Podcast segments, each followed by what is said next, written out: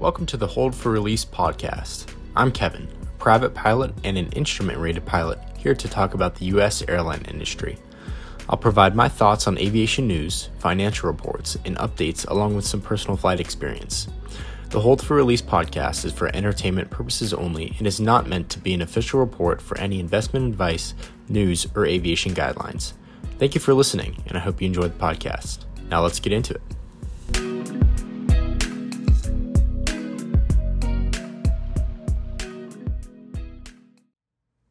Welcome back to the Hold for Release podcast. Today is Monday, August 2nd, 2021. Today I'm going to be talking about the United Airlines electric aircraft that they came out with, um, or that they announced. It's called the ES uh, 19. Uh, it's by Heart Aerospace. Uh, you can find it on their Instagram, on their website. Um, pretty interesting stuff, actually. Um, you know, uh, the last episode was about United's uh, Order of the Boom overture. This one is, is kind of in that field of a bold aircraft that they're really taking another another risk on. Um, compared to the Boom, this this plane fully electric, so so it seems. It, it's pretty interesting. It's pretty interesting. Like like again, just like the Overture, it's kind of boom or bust, hit or miss all or nothing kind of deal. Something that can make United look like a hero or it can hurt them financially.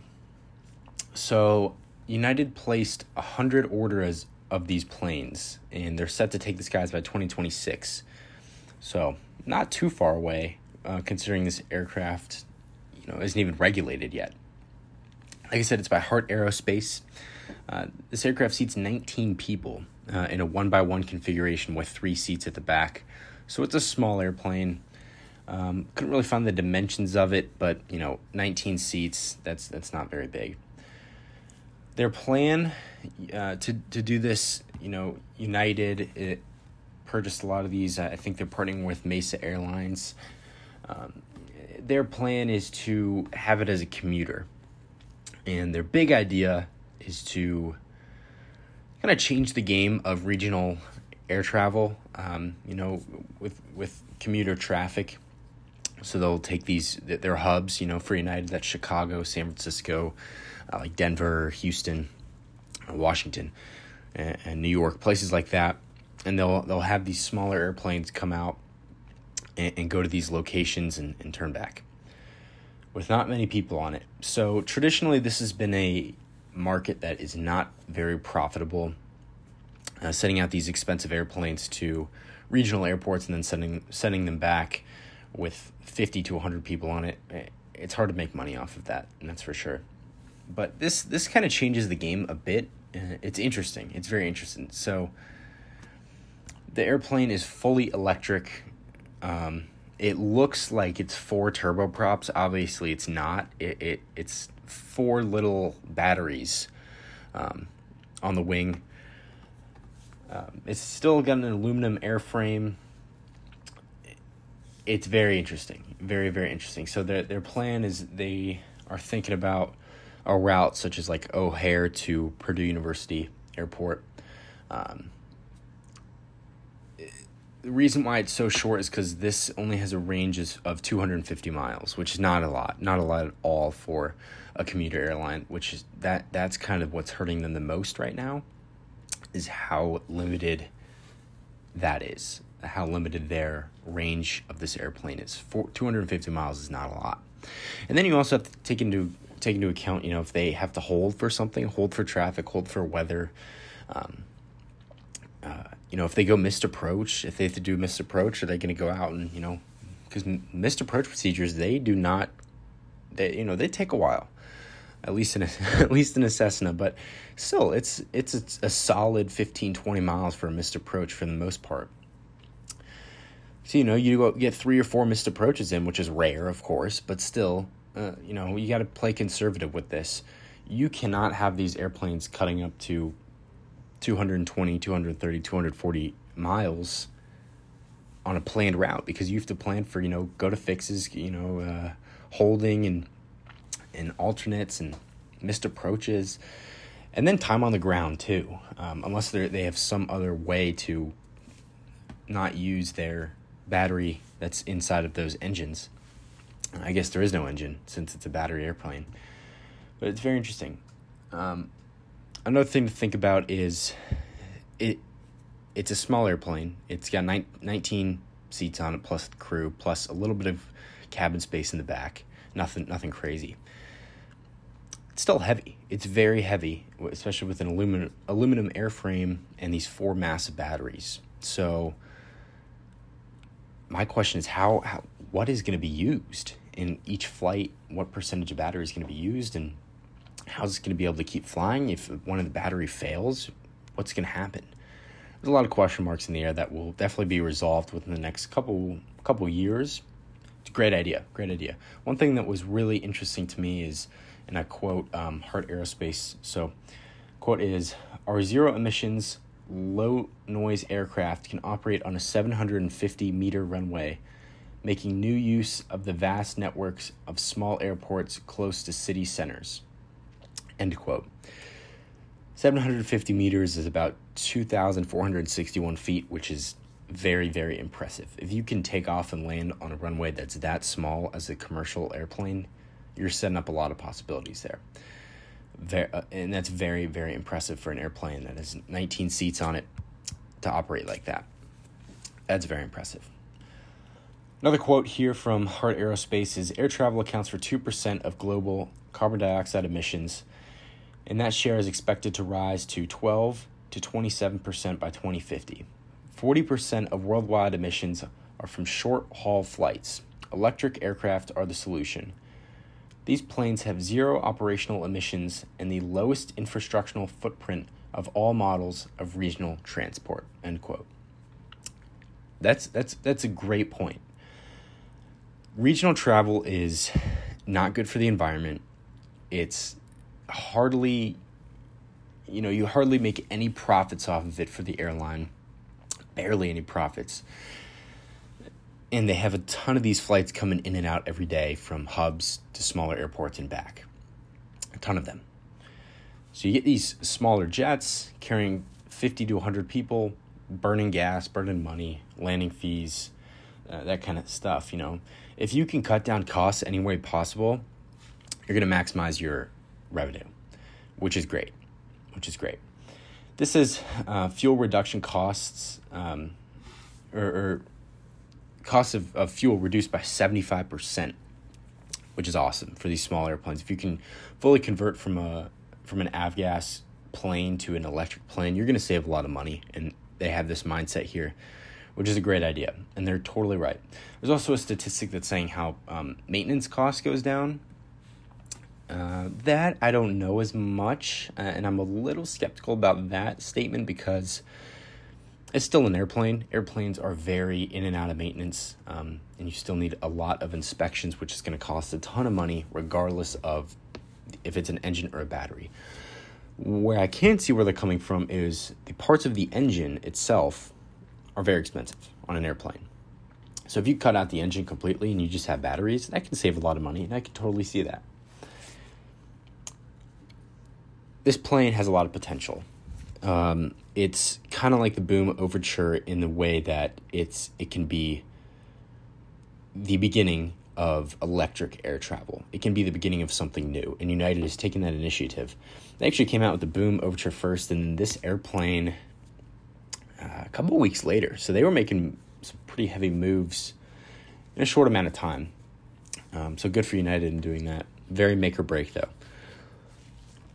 In my idea, I have two thoughts about this. Two, two, two thoughts. So this can either go really well, and these these airplanes can get better. These batteries can get bigger, get cheaper, and, and more innovated, or this is, is just not going to work, and we're not ready for electric travel, uh, air travel yet. Which can happen. It can happen.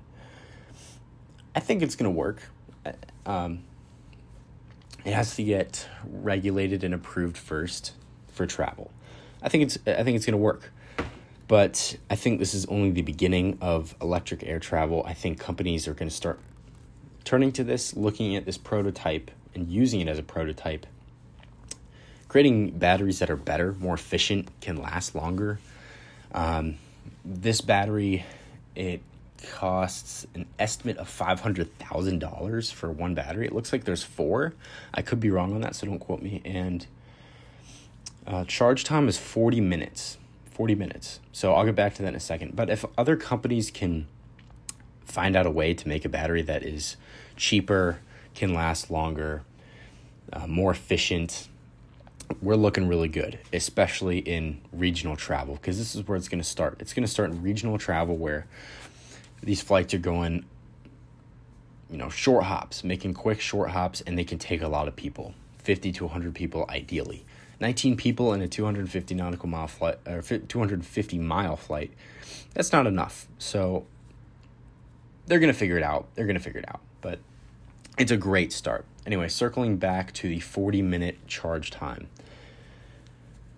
When i first heard the news about this plane an electric aircraft commercial aircraft keep in mind there's a lot of stuff out there a lot of commercial electric airplanes but nothing like in a United, Delta, you know, American, Alaska, Southwest, that kind of stuff. Nothing, nothing like it. My biggest concern is these airplanes are always on the move. They they turn around in as quick as 25 minutes, especially for regional regional airplanes. They get people off, they get people on, they get luggage off, luggage on, refuel, weight and balance, you know, all the data, all the flight plan loaded up, all in 25 minutes. Very impressive, very impressive if this battery, let's say it's it's close to dead, close to dead, you get in. My initially when I heard about this, I thought, well, how long is this battery going to take to fill up? Is it going to take multiple hours, five six hours? Could it take overnight? Could it be as fast as thirty minutes? So they're saying forty minutes. So, so then what's going to happen? Do you, do you just plug it in, or do you need some kind of outlet or I don't know, plug at every single airport this is going to fly out of, at every gate that this is going to operate out of. It's got some question marks, which can easily be figured out within the next couple years before this comes out. Um, 40 minutes, that's a good amount of time. It's it's 19 passengers, so they get off, they get on pretty quickly, especially at these smaller airports. I don't know. I don't know. I, I, I think this is a good idea. I think it's a great idea but there's no doubt in my mind that this is kind of a prototype and that this is the groundwork for what's to come next. I think that there are going to be um, commercial airplanes that, that come out that are going to be able to go further and carry more people, carry more weight. But this is definitely a step in the right direction for um, aviation and, and certainly r- regional air travel in terms of economics and, um, you know, the environment. It's a great step.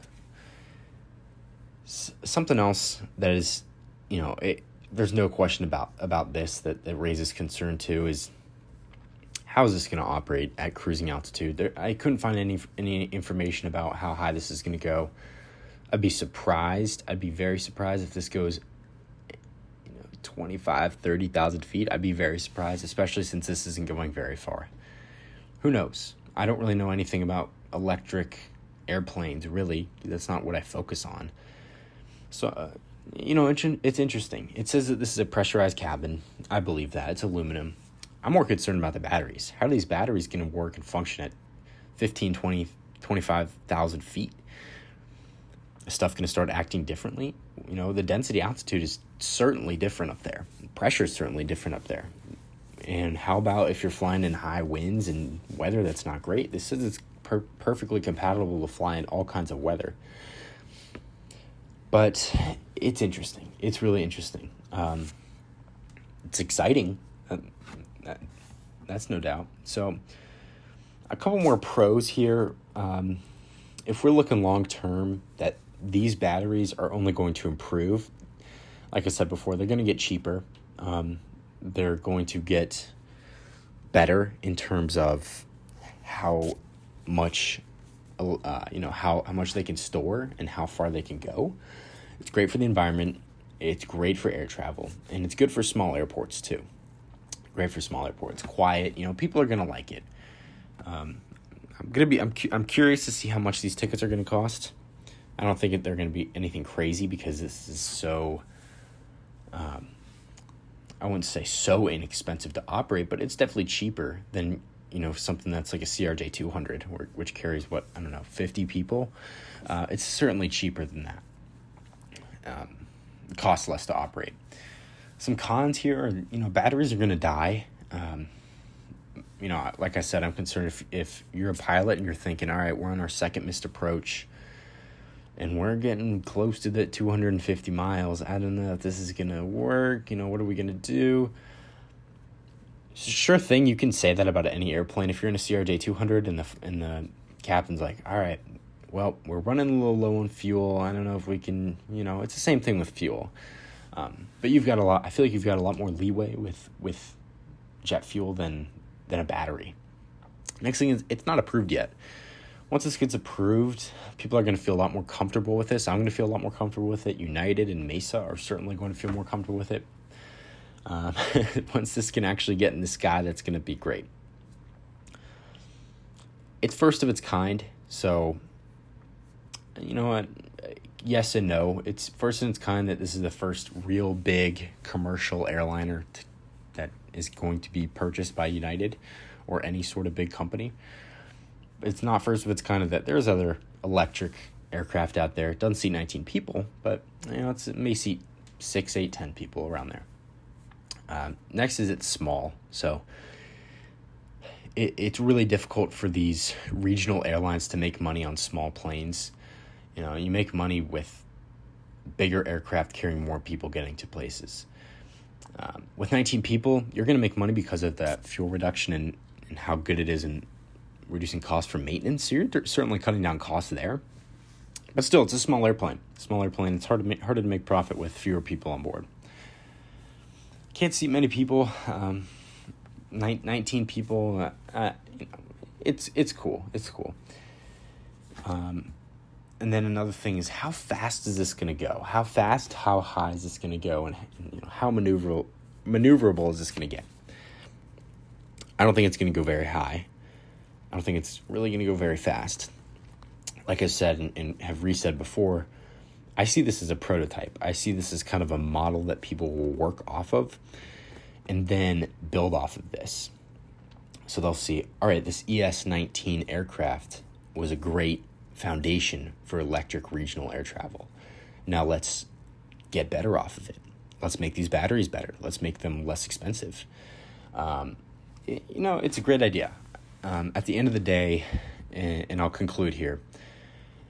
At the end of the day, I'm very excited for United. I'm very excited for uh, Heart Aerospace. I'm very excited for these regional regional airlines within the next 25 years because a lot's going to change.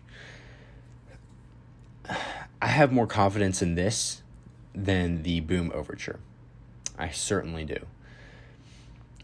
But maybe not this airplane. I have better confidence in, uh, stronger confidence in this idea than the Boom Overture. So um, it'll be interesting to find out. I guess we'll have to wait and see. We'll, we'll keep getting updates. We'll keep getting uh, information on how this is going. But for now, that's it. Um, and I thank you for listening, and I'll get back to you soon.